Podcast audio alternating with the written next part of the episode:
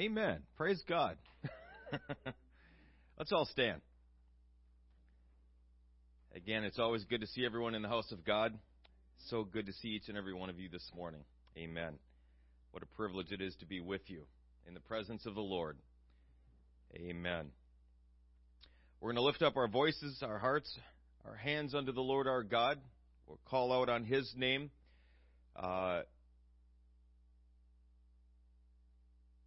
Whenever we come together in service,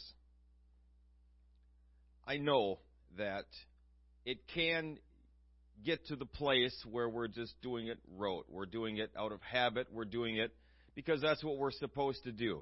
And I appreciate that. I really do. But I think if we could move beyond that and understand the awesome privilege that's being afforded us when we enter into a place like this.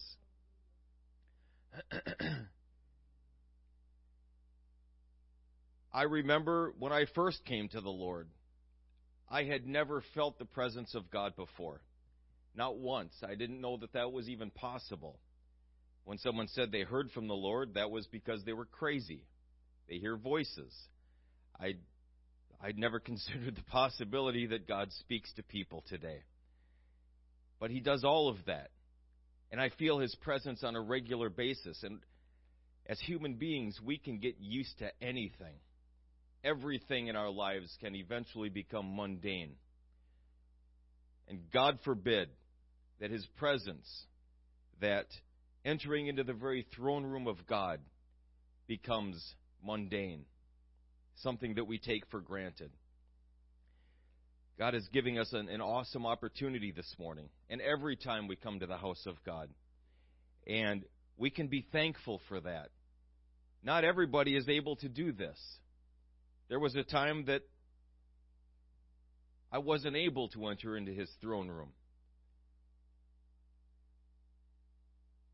But now I can. The privilege is mine to take advantage of whenever I want. And He's given us that opportunity here this morning to enter corporately into His presence, to receive of Him something wondrous, something miraculous. Let's avail ourselves of that this morning, shall we? We're also remembering Sister Bell. She wanted to be here this morning. She had planned on being here, but she fell ill again. She thinks she caught something from a family member. So let's continue to pray for her. She'll be back eventually, and we look forward to that. Amen. Let's call out on God. Let's avail ourselves of the opportunity He's given us here today. Amen. Lord Jesus, You're an awesome God. You are a mighty, wondrous, glorious Savior. I am so thankful. I am so very thankful for this opportunity that You've given us today. You have given us breath. You've given us the ability to come here this morning. You've given us vehicles, transportation.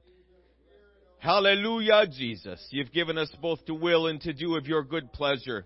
Help us, Lord Jesus, to make up our minds, to enter into Your presence, to avail ourselves of this opportunity today. I will wait upon the Lord my God in this place. I will minister unto You this morning with my worship and with my praise and with my giving of thanks and with my complete submission and obedience to Your word. To Your will as You've revealed it to me. Oh, hallelujah, Jesus. I'm thankful for this opportunity You've given each of us this morning in this service to receive of You Your good things, perfect things, wondrous things, miraculous things. Oh, hallelujah, Jesus. We look forward to all that You have for us here today, all that You're wanting to do in our midst. We give You glory. We give You honor. We worship You. We praise You today for all that You're about to do. Thank You, Jesus, for Your faithfulness to us, Your faithfulness to the covenant promises You've given us in Your word. Hallelujah, Jesus. We're expecting again awesome things of an awesome God. Hallelujah, Jesus. Hallelujah, Jesus. We worship You. We give glory and honor unto You. We laud and we magnify You. You are altogether and ever worthy to receive all worship and all praise, to receive all glory and all honor. Oh, hallelujah, Jesus. And we delight to do so. We delight ourselves today in the Lord our God, in the God of our salvation. Oh, hallelujah, Jesus. And we rejoice in you, thou Most High. You are our exceeding great reward. Thank you, Jesus. In Jesus' name we pray. Amen, amen. God bless you. Thank you so much for standing. You can be seated this morning. Amen.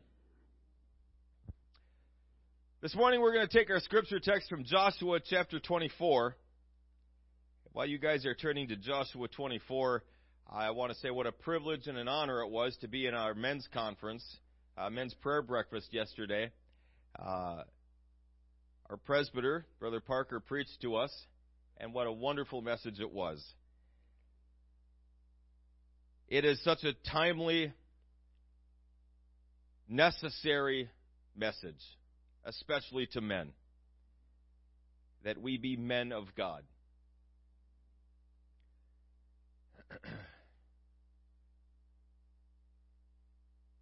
We need men. We need to be men. We need to be leaders in our church, in our families, in our communities. Whether you like it or not, you're the leader. God has instituted and ordained you to lead.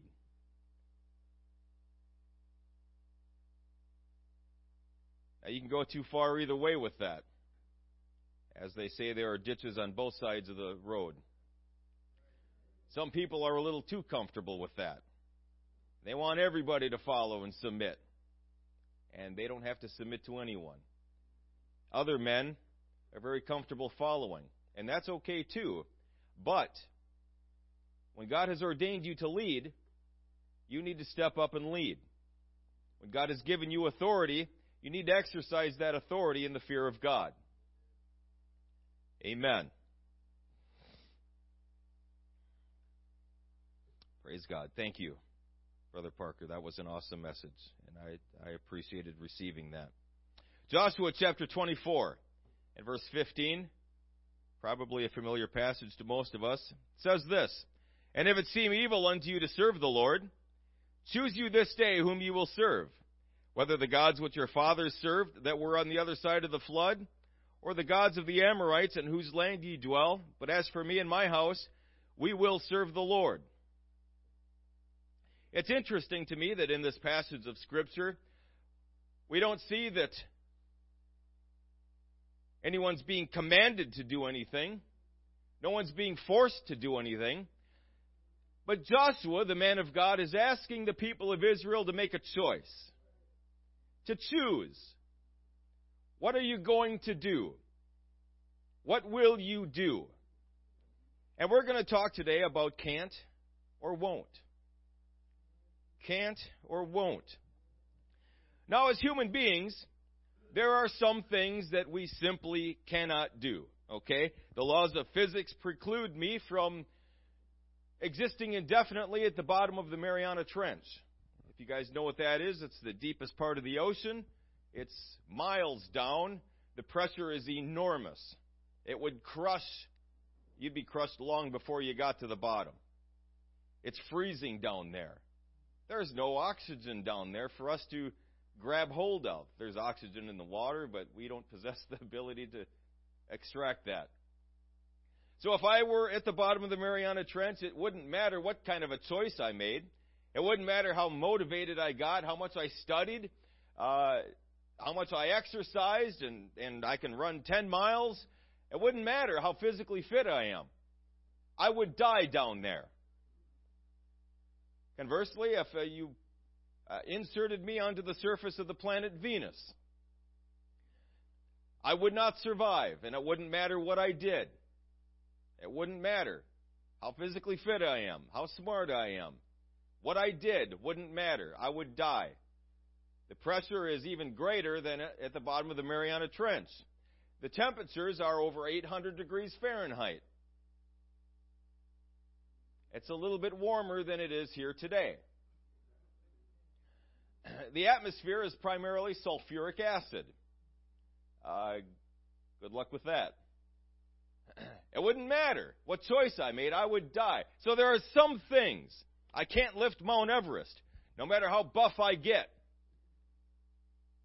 If I were twice as strong as the strongest man in the world, I still couldn't lift Mount Everest. It's just physically impossible. Okay, so there are some things that as human beings we simply cannot do, and it doesn't matter how much you want to, you're not going to be able to do it. But if you are physically able to do something, really the only thing stopping you from doing it is the will to. Yeah, but some things aren't legal. Well, that's true. I mean, there are other things that you're choosing to submit to. And I think that's a good choice. But at the end of the day, it's still your choice. You don't have to submit to the laws of the land, just like you don't have to submit to the laws of God. That is something that we choose to do. So at the end of the day, if you're physically capable of doing something, the only thing stopping you is the will to. You're just one choice away.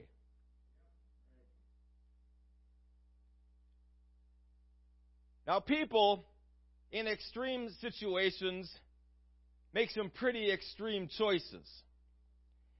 I found this story from a website called listverse.com. I'll tell you the title of the article after we're done reading. It says this: Aaron Ralston was a pretty normal guy, but he always had an extremely adventurous streak and a desire to travel and to see the world.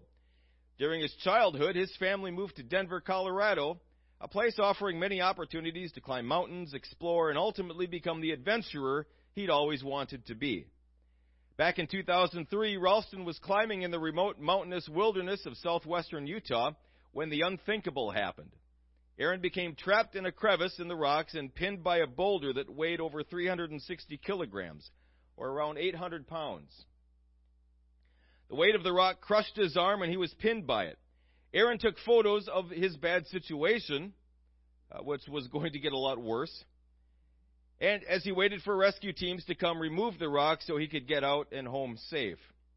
But rescuers never came. Aaron waited for them for days as his hope faded. He knew he had to do something. He was 18 meters, or about 59 feet, above the floor of the chasm he'd found himself pinned in, and he had a pocket knife. He made what must have been one of the most difficult decisions of his life, to amputate his own arm beneath the elbow in order to survive. I apologize for the graphic nature of this, but I'm making a point. Aaron cut the lower part of his arm off, having to wrench his forearm against the boulder to break the bones, and then got himself down to the bottom of the canyon where he would begin to walk and search for help. Luckily, help arrived in the form of a helicopter that spotted him, covered in blood. Aaron had tied off the wound to keep himself from bleeding to death pretty successfully and would eventually make it out alive. Ralston went on to become a motivational speaker and continued to travel and climb mountains.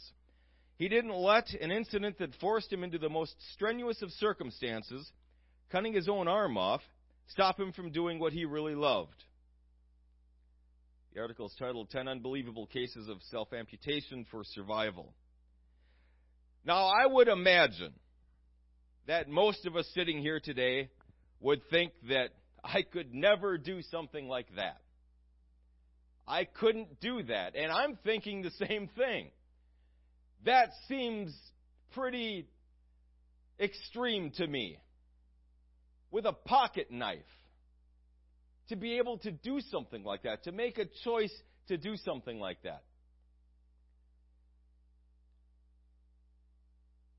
But you can. It's just that right now, I don't want to. I have no need to. So I'm not going to. There's actually some kind of a medical condition where people want to do that to themselves. I'd never heard of that before. People have a desire to cut their own limbs off.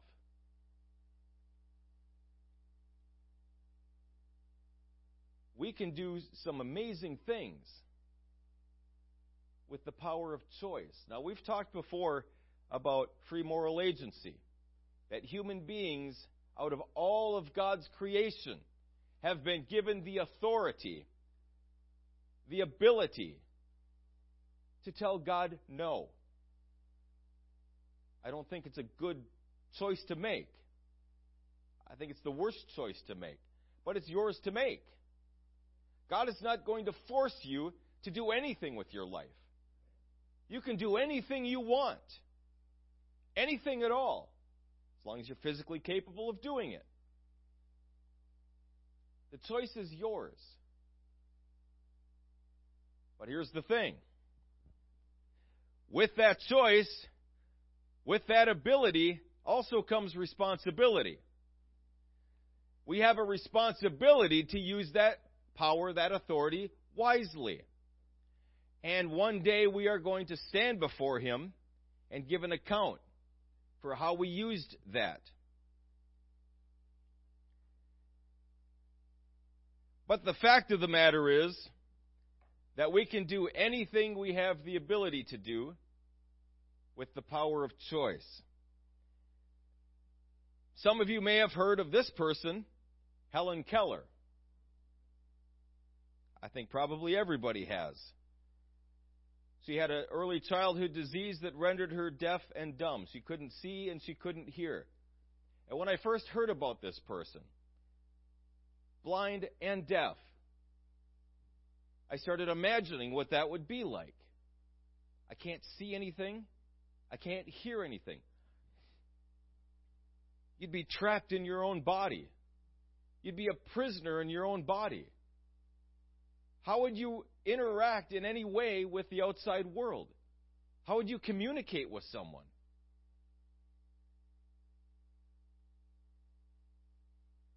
Well, with some help, she found a way.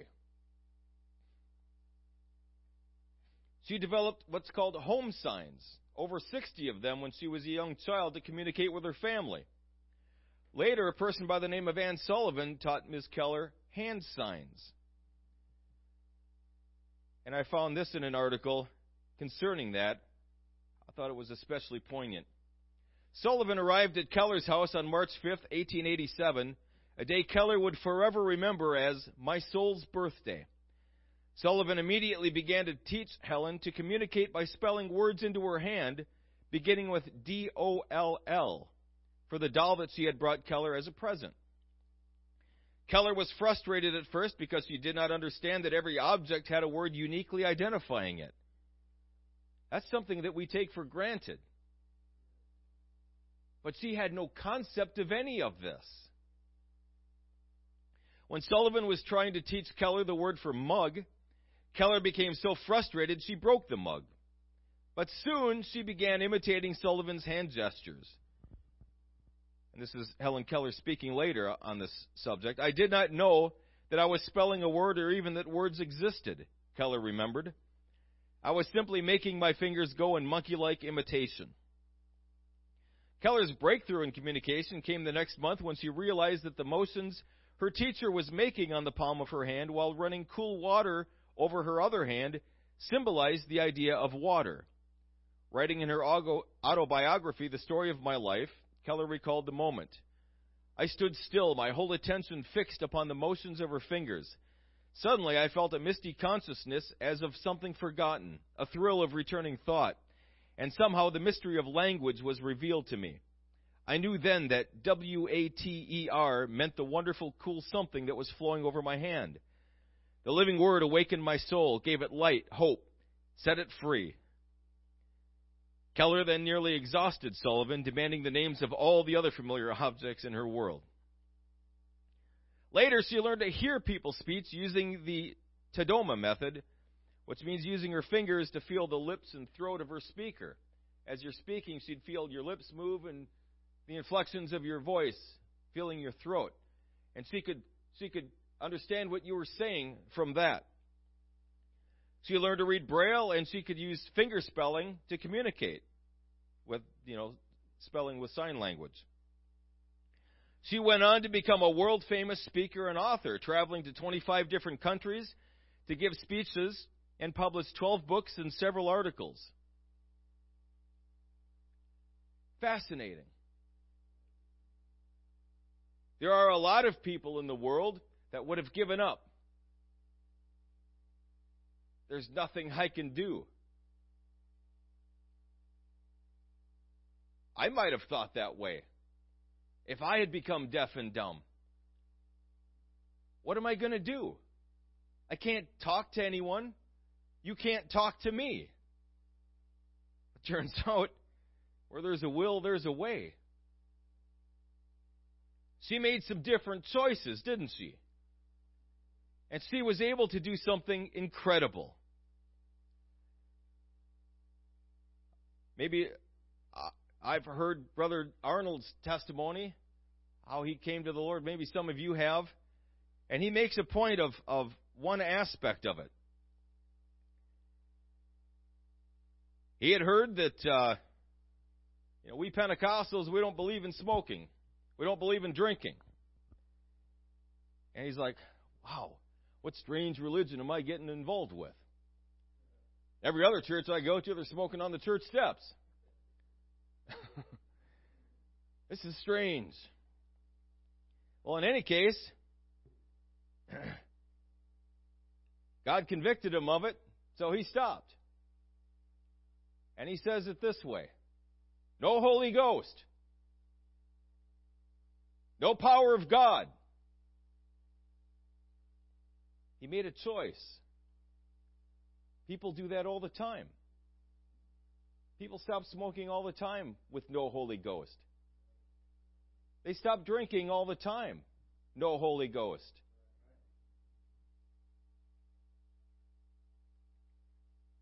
Now it becomes quite a bit easier, I think, with the power of God behind you. But the point is, at the end of the day, if you're physically capable of doing something, you're just one choice away from actually accomplishing it. I mentioned Brother Parker's message. He talked a lot about making up your mind to do something. And I thought if you went any farther with that, I'd have to preach on something else this morning.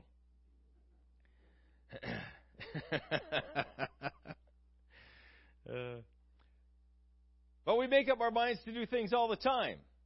We make choices to do stuff all the time, stuff we don't necessarily want to do. He brought up going to work. I think that's an excellent point. Who is really just excited? I can't wait. I know it's Sunday, but man, Monday's coming. I can't wait. I'm going to go to work. Now, there are a few people like that, and I've always envied them. I really do. If you're doing something you love, man, that's a blessing. That is awesome. But most people find themselves in careers or jobs that they don't always love. Sometimes they don't even like it. But they go to work anyway. They go to work knowing that the coworker that they had a fight with last Friday afternoon, they're going to be there. The boss is going to remind me of the mistake that I made again. But you're still going to go to work. You're still going to be there, want to or not. We pay the bills. I hate seeing that money go out of my bank account. Wouldn't it be nice if we could just keep it there? That way the balance stays nice and high. Well, I could choose to do that. Then the lights get turned off and the furnace stops running. Probably not a good choice. But I could see, yeah, I'll come repo my house. Good choice, right? Having to resolve an uncomfortable situation. Most of us don't enjoy doing that, but we do it. We understand the benefits outweigh the negative ramifications of it. We go to the doctor or the dentist. Why do we do that? Because it's fun? I love root canals. I can't wait for the next one.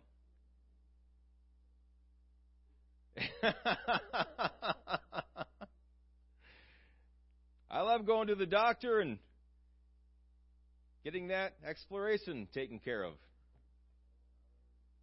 We look forward to that, right? Nobody looks forward to that.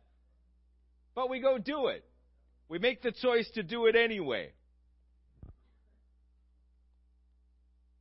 Sometimes we get up extra early if you're not a morning person. Sometimes we have to stay up extra late if you are a morning person. Not by choice. Well, ultimately it is by choice. I could go to bed on time, but then I don't get the thing done that I need to get done. I could sleep in, but then I miss the appointment that I have chosen to go to. We've already mentioned cessation of drinking, smoking, doing drugs. All of those things, ultimately, I'm not saying they're easy choices. I'm not saying that that's just a walk in the park. But it is a choice. At the end of the day, it's a choice. Getting along with someone you despise. You can be nice to someone that you don't like. You can choose to do that. We do it all the time at work. When I was doing drywall, there was a contractor. He was not the best example of humanity, okay? I'm just going to leave it like that. He is not who I would choose to spend my weekend with if I had it to choose. I didn't like him. I didn't like him as a person. He was mean. He was petty. He's just really hard to get along with, really hard to relate to. But he gave me all kinds of jobs. So I didn't share with him my opinion of him. It was a good choice because he kept giving me jobs. Now, I could have chosen something different. And it would have felt really good probably for a little while until the money dried up. And I was making phone calls, hey, need some drywall done? I'd rather just get the phone call myself. Hey, we got a job. Can you do it? Yeah, you bet I can. Good, sir. Thank you. So we're able to do that for mammon. We're able to make a choice to make sure the paychecks keep coming. Can I do that in church? Can I do that in a Bible study? I can make the same choice then.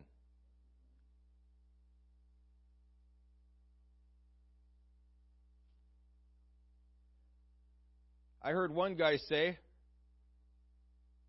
and I think it sounds right, we are commanded to love all people, not to like them. We don't need to be best buds with everybody. We need to love people, pray for them, minister to their needs, submit ourselves to them in ministry. But we don't have to be best friends. We can do anything that we choose to do. We can learn a new trade. Now, I've heard people say, I hear this a lot, and more it frustrates me.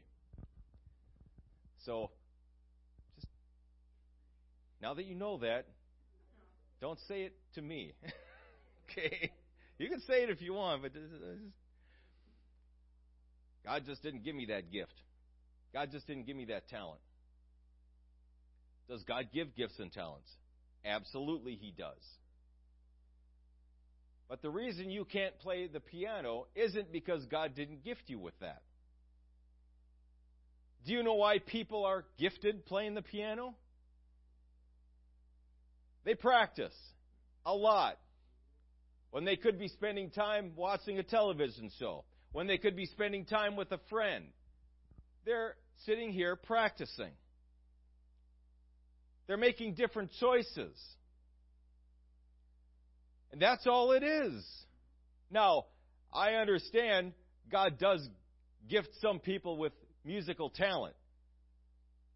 Some people pick that up a whole lot easier and faster than other people do. But at the end of the day, anybody with 10 fingers and a foot can play the piano. Okay? Don't tell me that God didn't gift that to you. You just have made different choices. You haven't chosen to learn how to play the piano. Okay? It's not that you can't. It's that for whatever reason you won't. And I'm not saying that's a bad choice. I'm not saying the choices you're making are wrong. I'm just saying you can. You won't. That's all. Yeah. But you most certainly can. You can learn a new trade. And it doesn't matter how old we are. We can learn a new trade if we really want to. We can pick up a new hobby if we really want to. We can learn to play an instrument. We can get good at a sport. But I don't have any talent in that area. God didn't give me that gift. Oh, man, I wish God had gifted me like He's gifted you. Some people can sing naturally better than, well, me. But if I really wanted to, I could take singing lessons. I could apply what talent God has given me. I have a voice. I can hit different notes. I can build on that if I really wanted to. So it's not that I can't sing.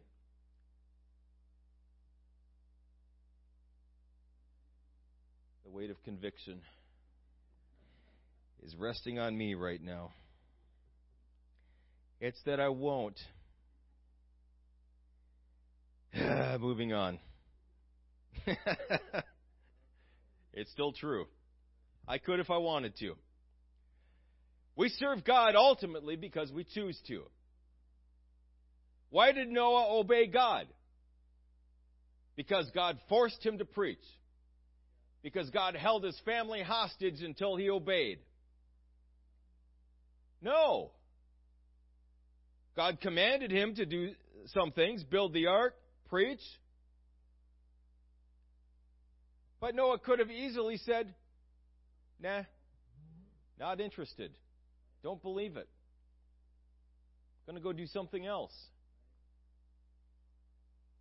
Why would I build an ark when it doesn't rain? And if I may take a little poetic liberty, I have to wonder, did God ask anybody else first? Is Noah the first person that was asked? Maybe. It does say that out of all the other people in the world, God found Noah to be righteous.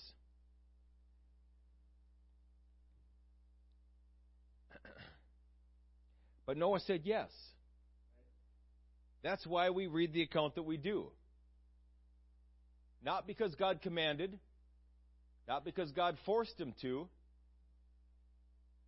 but because he said yes. Why did Joseph obey God?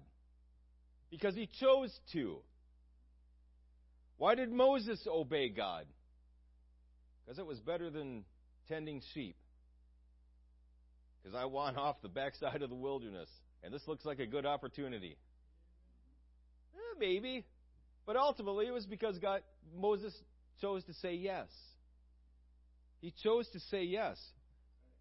And he chose to say yes to God even after he was off the backside of the wilderness. And he was established as God's man. And it became really difficult. And the people wanted to stone him and go back to Egypt.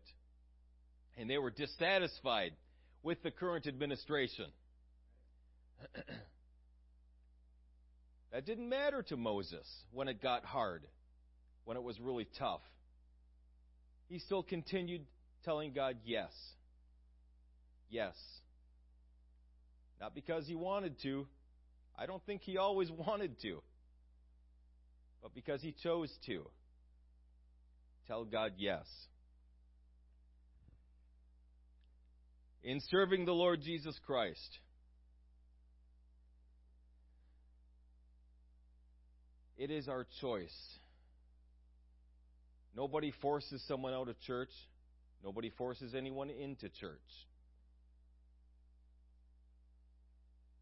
We choose. We will always have that ability, that power. Why did David stay faithful to God when he was on the run for his life? Why did David continue to trust in God? Even when it seemed like everything he was promised was gone. There's no hope now of me ever becoming king. I'll be thankful if I live to next week. I have to imagine that in David's heart of hearts, he was doubting whether this was going to come to pass. But nevertheless, he continued saying yes to God. He continued to be faithful to God.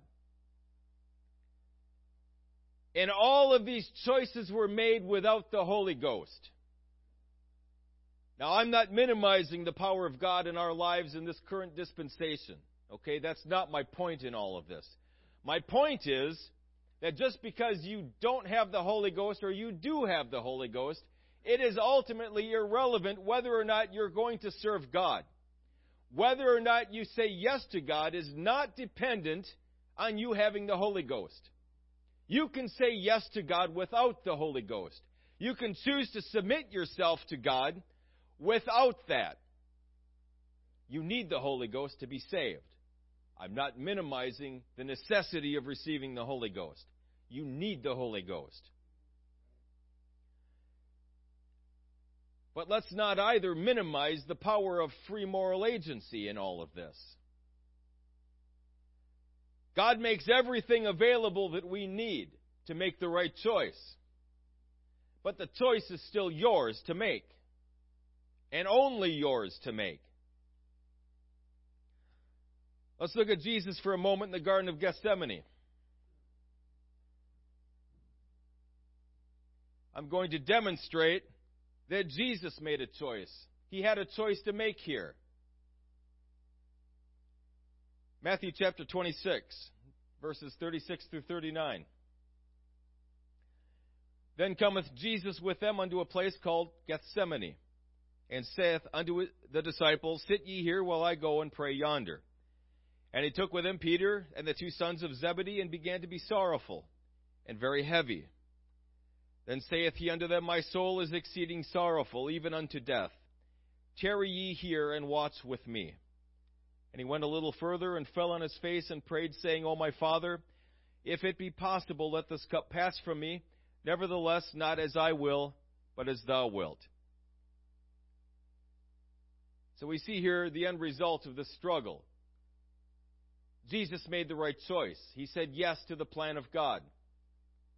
Could he have chosen something different? My answer is yes. He could have chosen something different. Yeah, but the prophecies. Let me explain something about predestination, okay?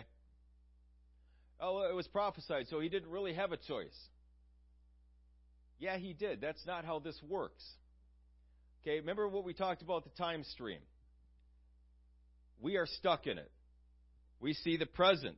We remember the past. We have no concept of the future except what God reveals to us. Okay? God is not on the time stream. He sees all of it simultaneously. Okay? It's kind of like, if you can imagine it, everything's happening all at the same time for God. He sees what's going to happen in the future, and he can tell something about it in the present. Okay? Now, whatever he sees happening, that's what he's going to reveal. From our perspective, we see, well, it's locked in stone. You don't have a choice. You're predestined to do that. That's not true. He's just revealing in that prophecy what he already saw. And what he saw was the choice that Jesus made. That's what he saw. He's not predestinating anything. He's simply revealing the choice that he made here in his present. Okay? So, he did have a choice to make. Let me nail this home. Later on in the chapter, 26, starting with verse 53. This is Jesus speaking, and he explains this. Thinkest thou that I cannot now pray to my Father, and he shall presently give me more than 12 legions of angels? The answer to that question is yes. God would have given that. But he goes on. But how then shall the Scriptures be fulfilled that thus it must be? Jesus had the ability to choose to train wreck this whole thing if he wanted to. He could have done that. And God would have allowed him to make that choice.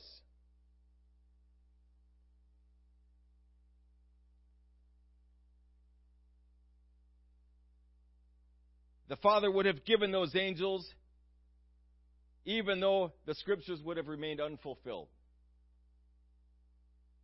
So the choice was his to make. But he made it. He made it knowing exactly where he was headed. Did he want to? Obviously not. He was praying for anything else. If it's possible, let's do something else. If it's possible, I don't want to go to the cross. Can you blame him? I don't. But he still chose to go to the cross. That's the only way he was going to go to the cross. That's the only way he was going to be killed, is by his choice. He chose to lay his life down. That's the only way that the God of life was going to die, is to choose.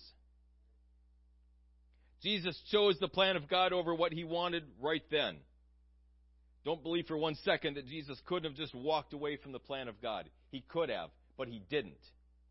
He didn't. He chose to follow it through to the very end. Thank God he did. Thank you, Jesus, that he did. If we decide to walk away from God or God's plan for our lives, ultimately it's because we've chosen to. We know the plan of God generally. Hopefully by now we all know the plan of God for us specifically. Whether or not we follow that is up to us.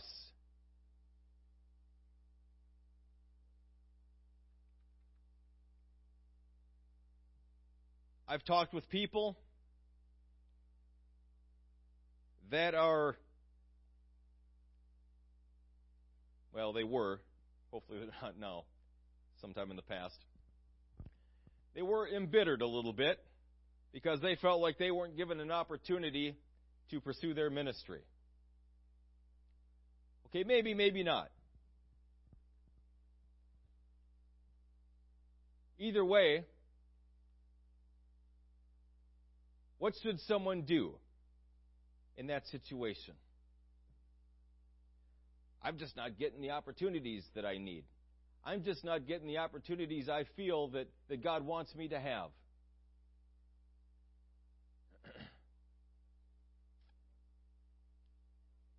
I'm just using this one example. Who's in charge? God is in charge. Who ought we to commit these things to? To God. Let's go back to David for just a moment. He knew he was anointed by the prophet to be king. I mean, there's no discerning needed here. Well, is this really the will of God for me? Yeah, obviously it is. The established man of God came to you and anointed you with oil and told you that God chose you to be king. There's not a lot of room for error there. And yet, I'm not king. Not only am I not king, I'm going to be killed. Probably. He committed his cause to God, even when Saul was delivered into his hand. He would not touch God's anointed. And I'll paraphrase, but he explained it to one of his men. Well, you know, something's going to happen to Saul. He's going to fall in his enemies, or he's going to die in his sleep. You know, something's going to happen to him to make the plan of God move forward in my life. He committed that cause to God. It was in God's hands. The man of God, I feel like, personally, if Saul wanted to do anything right in his life, he should have just stepped down and let David be king, according to the plan of God. I think that's how it was supposed to happen. But Saul didn't do that. He held on to that position way past the time he should have held it.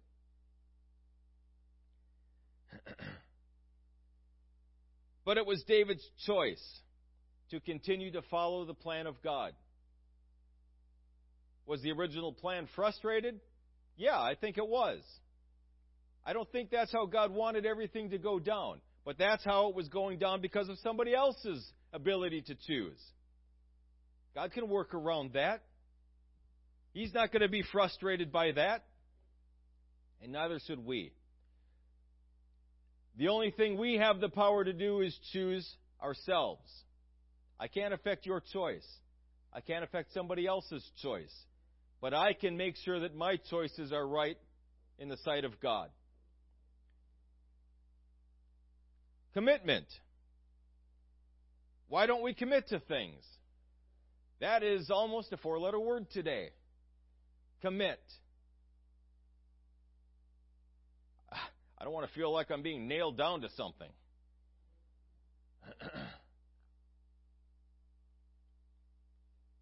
Why don't people commit? Because they don't choose to. They don't want to. They could commit. We can commit. We have the ability to do that.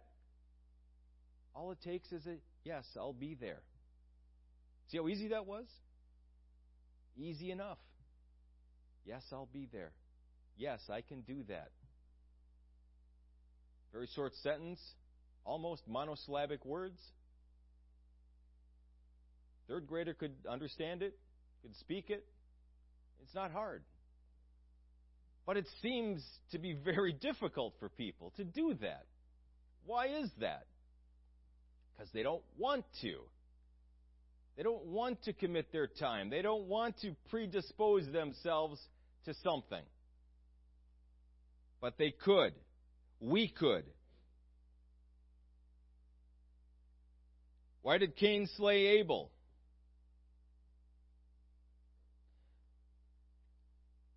Because he was just born on the wrong side of the tracks, and God dissed him.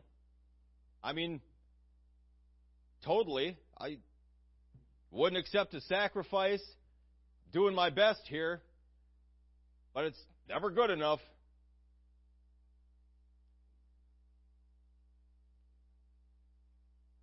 He chose to walk away.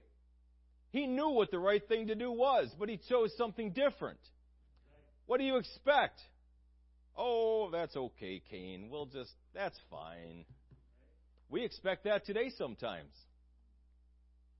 You do what you know you're not supposed to do. And then, well, that's, I understand. That's okay. No, it's not okay. You made a wrong choice. Now, you can recover from that wrong choice. God's a God of mercy. He's a God of grace, thank God. But what you did was still wrong. You made a wrong choice. Own up to that. It's okay to own up to your mistakes, to take responsibility for the choices you make, good and bad. You need to do that. Take responsibility for it, because it's your choice to make. No one's making that choice for you. No one else is making that choice for you. It's your choice. It's your responsibility.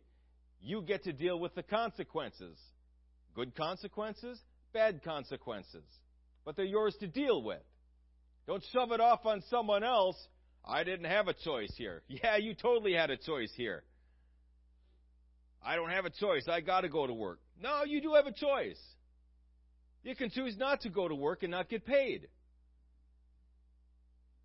But you're still making a choice.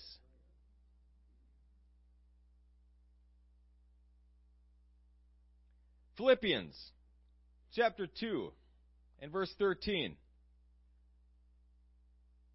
I very much like and appreciate this passage of Scripture. It says, "For it is God which worketh in you both to will and to do of his good pleasure." Okay, here we go.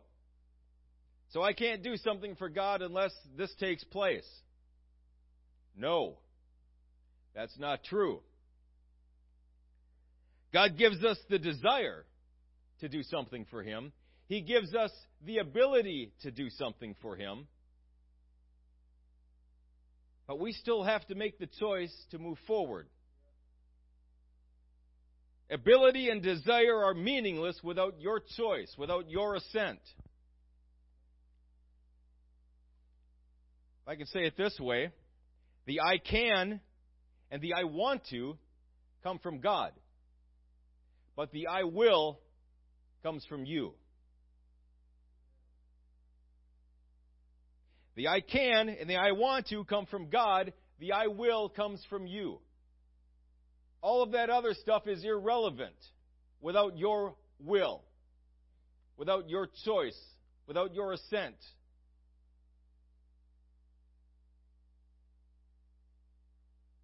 Most people want to be rich,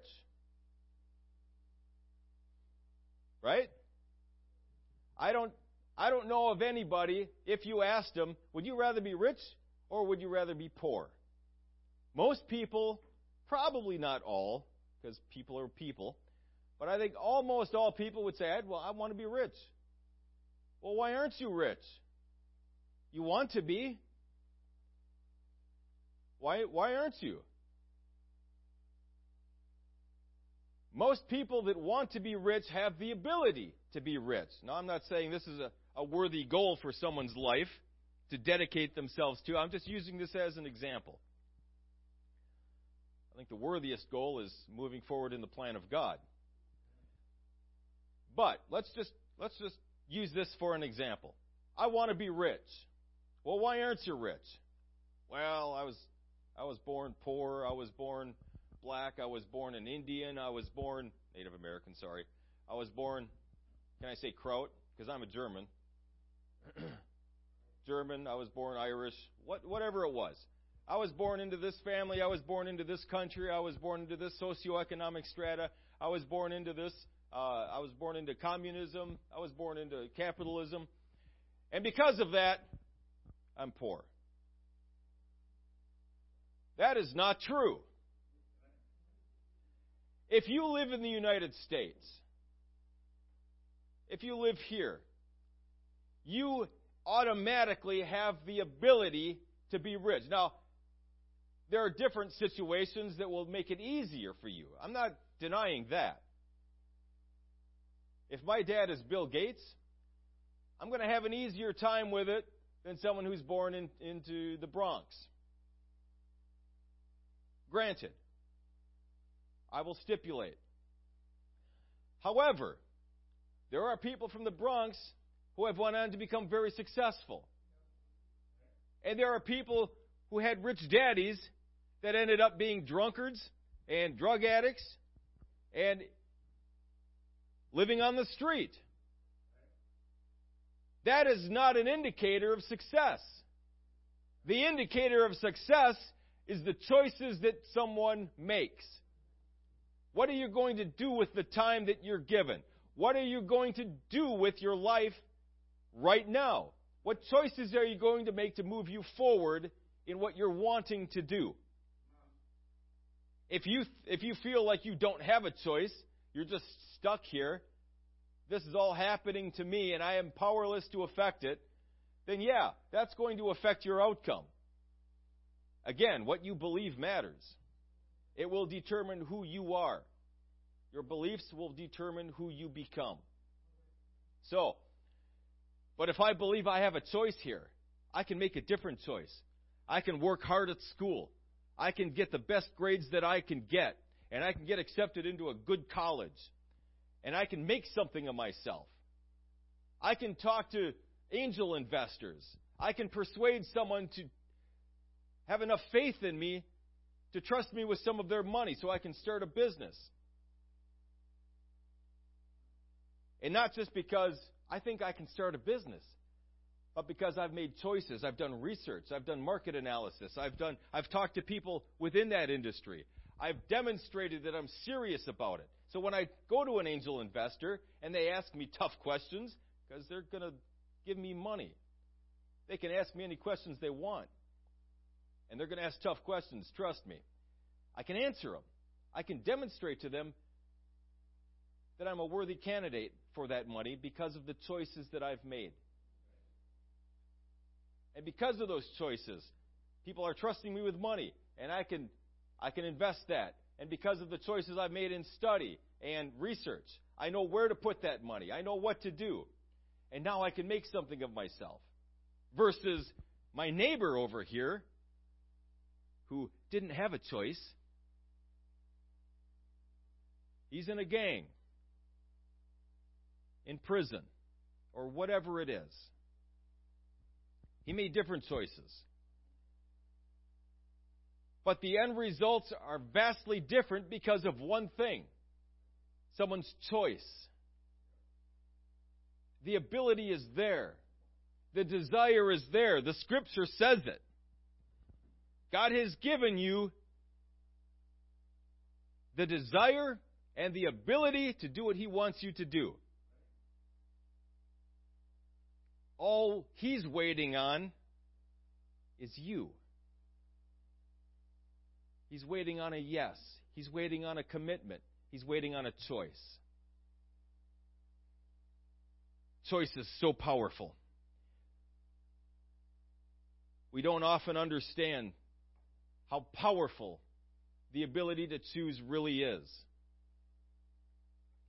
And we also don't understand, because of it, the awesome responsibility attached to that.